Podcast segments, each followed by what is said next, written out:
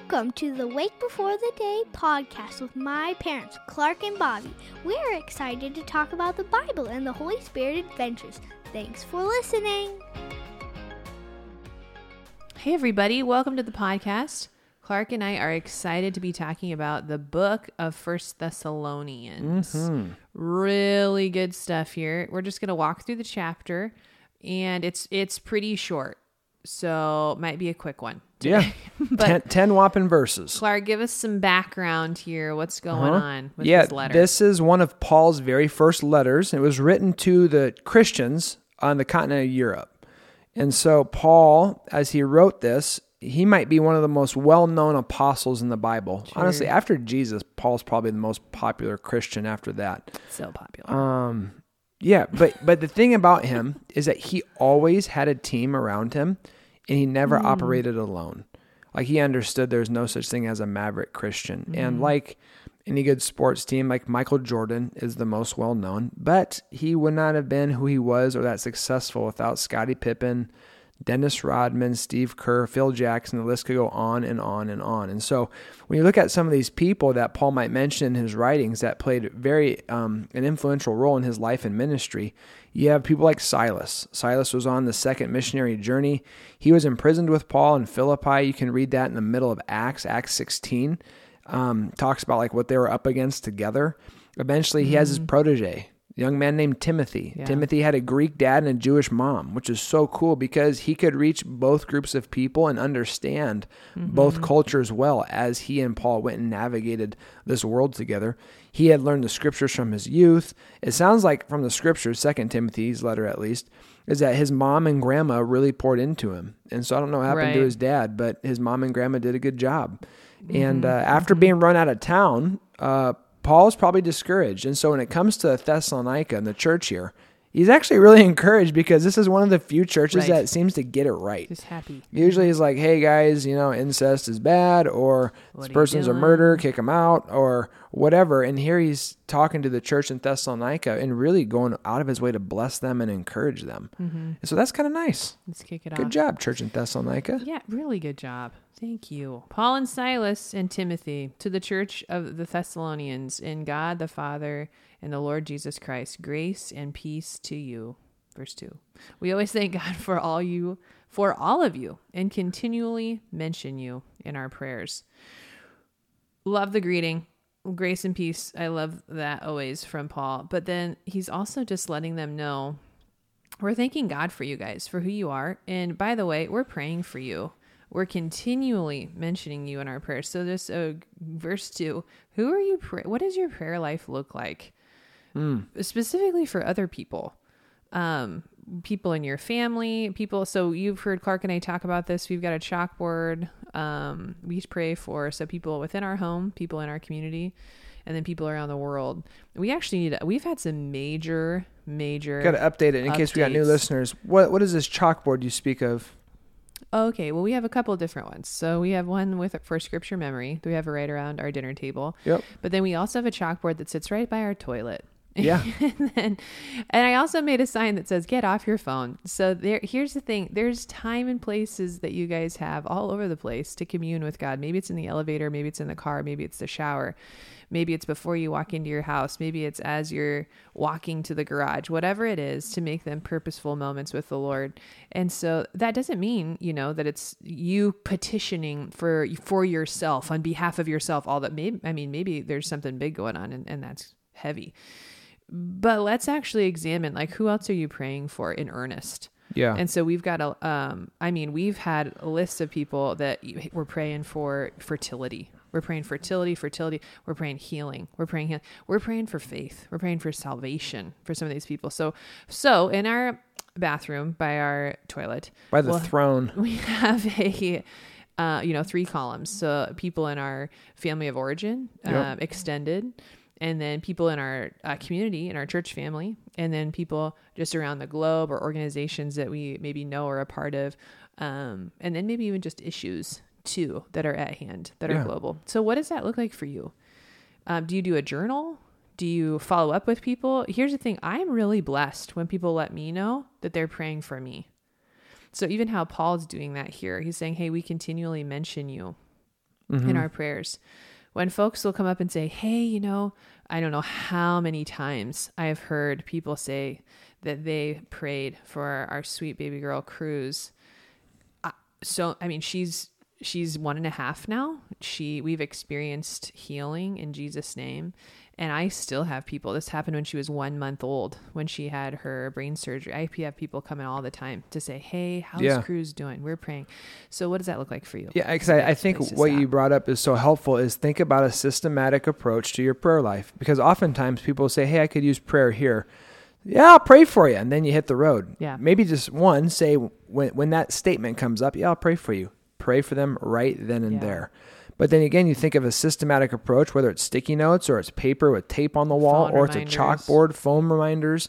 But like we have got to become people of prayer. Yeah. And uh, like Paul's saying here, we pray for you continually. You got to be praying for folks today and try to make it a sustainable habit. It's going to be a good gift. Yeah. Uh, verse 3, it says, We remember before our God and Father your work produced by faith, your labor prompted by love, and your endurance inspired by the hope of our Lord Jesus Christ. So it turns out that Paul was way before all these trendsetters about know your why. I feel like that's a big thing Yeah. right now. Like, know your why. You're going to get up every day. Oh, get into sure. the gym. Post know it your somewhere why. visible. Yes, you could be reminded. Yeah, be reminded. That's Yeah. right. And, and I'm not saying that's a bad thing. I think No. it's a good thing. But when it comes to ministry and loving God and loving other people, that's the most important thing. Know your why.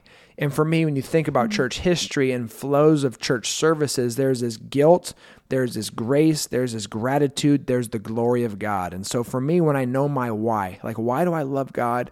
Why do I love other people? What's the motivation behind what I do, what I do? Yeah. The more I can become mindful of who I used to be and God's grace in my life helping me change, that makes me grateful and say, Thank you, God. And then I, I can't help but want to glorify Him, whether it's in a moment Yeah. of conflict or it's saying hi to someone down the street and inviting them to church, or it's loving the people that are closest to you in your life. And so, how do you get to your why when it comes to this work produced by faith to the glory of God, this endurance inspired by a hope in the Lord Jesus Christ? I would say just be, be mindful of where you come from and how God's grace has been so good for you in your life. Mm-hmm. You're not going to be able to help but be grateful for what God's done. And then you're like, I'm going to glorify God today in what I'm doing. Uh, that's a, a couple of just simple steps you can take to know your why when it comes to loving God and too, loving you use the word like re-evangelize. Like sometimes, Yeah. you need to tell yourself your own stinking story. yeah. I think that's one of the reasons. Your stinking story. Really though, I think you know what actually are the nuts and bolts of how the Lord came to find you. Hmm. You know, we talked about that in previous podcasts. How it's it's not about you discovering God and you having this aha moment. No, it's about God and His graciousness revealing His goodness and His power to you and His salvation.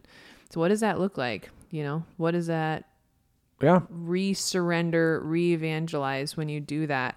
I think that also helps motivate, motivate for, you know, the long journey of Mm-hmm. discipleship. Yeah, and I love four. I love what verse four says. You, you read it; it kind of gets to like the empowerment and the power factor For here. we know, brothers and sisters loved by God, that He has chosen you, because our gospel came to you not simply with words, but also with power, with the Holy Spirit and deep conviction. You know how we lived among you for your sake. Mm. I love There's that. a lot in there. Yeah. But praying that that ministry would not just be some program and some formality, but that it's actually experiential and powerful. I think now Mm. people have focused so much on emotion and experience like with the prosperity gospel and even some of the churches that have gone too charismatic it rubs people off wrong. But Mm. it can't you can't throw the baby out with the bathwater. If you have a relationship with god there must be power and experience there. Period. End of story. That's accompanied by good doctrine and good theology and a study of the word and christian community. But what he's saying here is you can't just go out and talk the talk. He's saying you got to walk the walk and trust that God's going to be God when you make yourself available to a broken and hurting world. And so I'm thinking about just in our church community, um, young adult retreat. We went up to the mountains and uh, we were able to teach on the gift of prophecy. And I would say, you know, 60% were like, oh, this sounds exciting. I'm cool. I'm, I'm, I'm excited to learn something. Probably 10% uh, were like, I don't know if I even believe this is real today. And the other 30% were like, I have no idea what you're talking about. I'm just excited to be here. Yeah. And so it was really fun just to go to the scriptures and look at, at the, the different Yeah, what's the epistles and go? Mm-hmm. what does the Bible say and what's it for? And then I, I made everybody a little uncomfortable, but I partnered everybody Mm-hmm. up and then I sent them off for like 30 or 40 minutes Right. and said, You now have to take this time to intercede for the other person Mm-hmm. and pray. Picture them with Christ. How can you encourage them? How can you bless them with the scriptures? What's the Lord given to you? And you could just hear throughout this this mountainside uh, crying and sniffling. And there was one lady who comes from a Dutch background, similar to like my upbringing, um, who knows the Bible really well and is growing in like the spiritual gifting. So I'd say there was like a word heavy balance, and now she's learning to be balanced. Sorry, a word heavy when it comes to like the, the balance of word and spirit. And mm-hmm. now she's finding a balance. But I was sitting there on this green and praying for my my person. And all of a sudden I felt the Holy Spirit almost like not come on me, but like rubbing off on me. Mm. It was like the left side of my body, like my hair was standing up, and that's not the only way that you know the spirit's there. Sometimes that's emotional, but for me in this moment, I could sense Yeah. This is not me. This is not mm-hmm. the wind. This is this is God. And I look over to my side, and there is someone who has been overcome by the Holy Spirit. Yeah. There is tears. There is trembling. This is like 10 a.m. on, on a Saturday yeah. up in the mountains with nobody else around. And I looked at her and she looked at me and said, What is happening? I said, This is the Holy Spirit.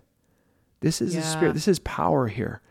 And what was so interesting about it is she received an accurate word for somebody else.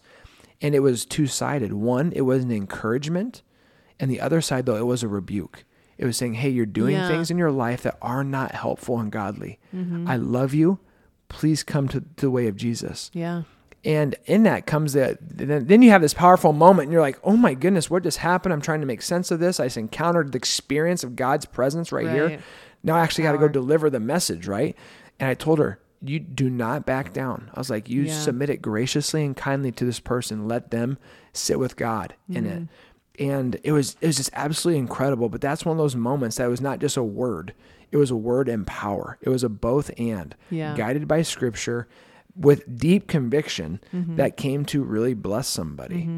And then on the flip side, so that's the church community. But in our world, we have stories left and right of people from our church and our community going out to their workplace, going out to um, their extended family, wherever they're at, who aren't Christians, blessing, encouraging, loving. Uh, there's two people in particular that has been really fun to sit back and watch. And one family has been inviting their extended family to come. And there is a, a background of Islam and even some atheism. And it's, I, then I don't know what I believe about this. And slowly but surely, these people continue to come to church and they're, they're open to the things of God. Uh, some of them came to Alpha. And you're just watching the a softening of the heart Right. and change before your eyes. And these people are in the world, even in the clutches of the evil one. And the Lord is bringing them back to Himself. And it's like, yes, this is word and power. And, and what's so interesting about both of those examples I just gave you one is like a momentary Holy Spirit upon moment. Sure. It's just like, boom, it's here, it's Yeah. happening. The other one's gradual, it's slow, process, it's yeah. Mm-hmm. a process, and both are needed. So I love That's that really word and power.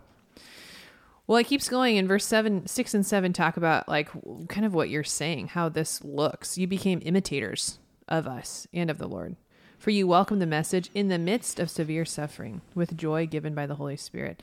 So like Clark, you're just saying we need testaments or sorry, we need testimonies and we need people to imitate. And so it's curious because it's just like in parenting where it's like they just watch, watch, watch, and you know it's it's maybe not taught, but it's caught.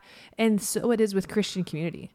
That's why we need people, whether they're invited into your home or they're invited into your group, but that's why people need a place to belong. So that way it's grounded and founded on the word, but we're actually watching people, we're seeing how they do this, Yeah. how with their life, with their habits, with their rhythms, with their spiritual disciplines, with what they're watching and what they're listening to how they're learning what how this plays out in their marriage what does this actually look like like what's the when you put the paper when you put the pen to the paper, what does it look like actually? And that's when, you know, you think back to Jesus and his disciples even and how they were with him mm-hmm. all the time. That's Yeah. like even rabbis to their students, it was like they were in the bathroom together, they were in, you know, eating, they're doing meals together, definitely doing ministry together. And how modeling this is such a gift. And that's what verse 7 says. And so you became a model to all the believers in Macedonia and to what is this, Achaia? Yeah. And so when we, it's interesting because we talk about this before with word of mouth marketing. And Yeah. how, you know, you can do all the statistics and all the advertising that you want to.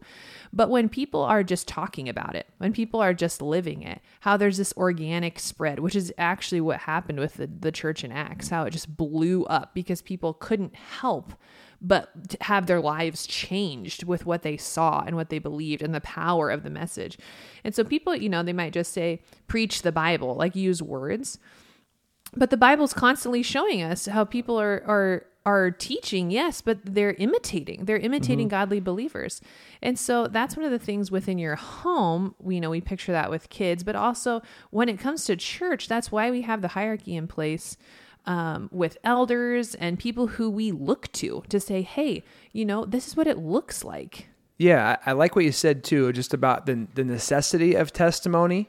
And when when people complain, and I, I think for our community, it's actually very few and far between. We'd have very few disgruntled people that say, "Just preach the Bible," because Sure. I think that a lot of people understand when you look at Scripture, there's a clear How? command to Yeah. be imitators, and people are like, "Okay, then practically, what do I do?" And so we talk about text loops. We talk about finding a spot or a chair that you read every day. We talk mm-hmm. about Sabbath keeping. We talk about how we actually do these things and we allow other people to do them. So some people have pushed back and we, uh, very few people, and we just keep going back to the word going, people need to know. They need to know how to handle their finances and how to give. Um, we have those tithes and offerings videos, and the purpose of it is to get to the heart of generosity. We're not talking about who's giving how much and look at how Yeah. awesome they are, but it's like if you look at the heart of God, God is so generous. And then when he rubs off on other people, they can't help but be generous. And this is mm-hmm. an important thing we need to teach other people. And so if you come to Thanksgiving services, you'll have testimony Right. after testimony of how people have encountered God and God's grace and how they're growing. And it's just a beautiful, beautiful thing. And so then transitioning to verse 8, it says, The Lord's message then rang out from you, not only Macedonia and Achaia. Your faith in God has become known everywhere. Therefore, we do not need to say anything about it. And so to you today, I want to mm. bless you and say, Do not be a secret agent Christian. Trust God and allow God to share his light to you and through you as you follow him. Mm. God's grace to you and through you, God's love to you and through you, but we're praying for your life to be a balance of having the word of God in your heart, mm-hmm. but you actually taking steps of faith and take a risk today. Take a risk and speak of Jesus.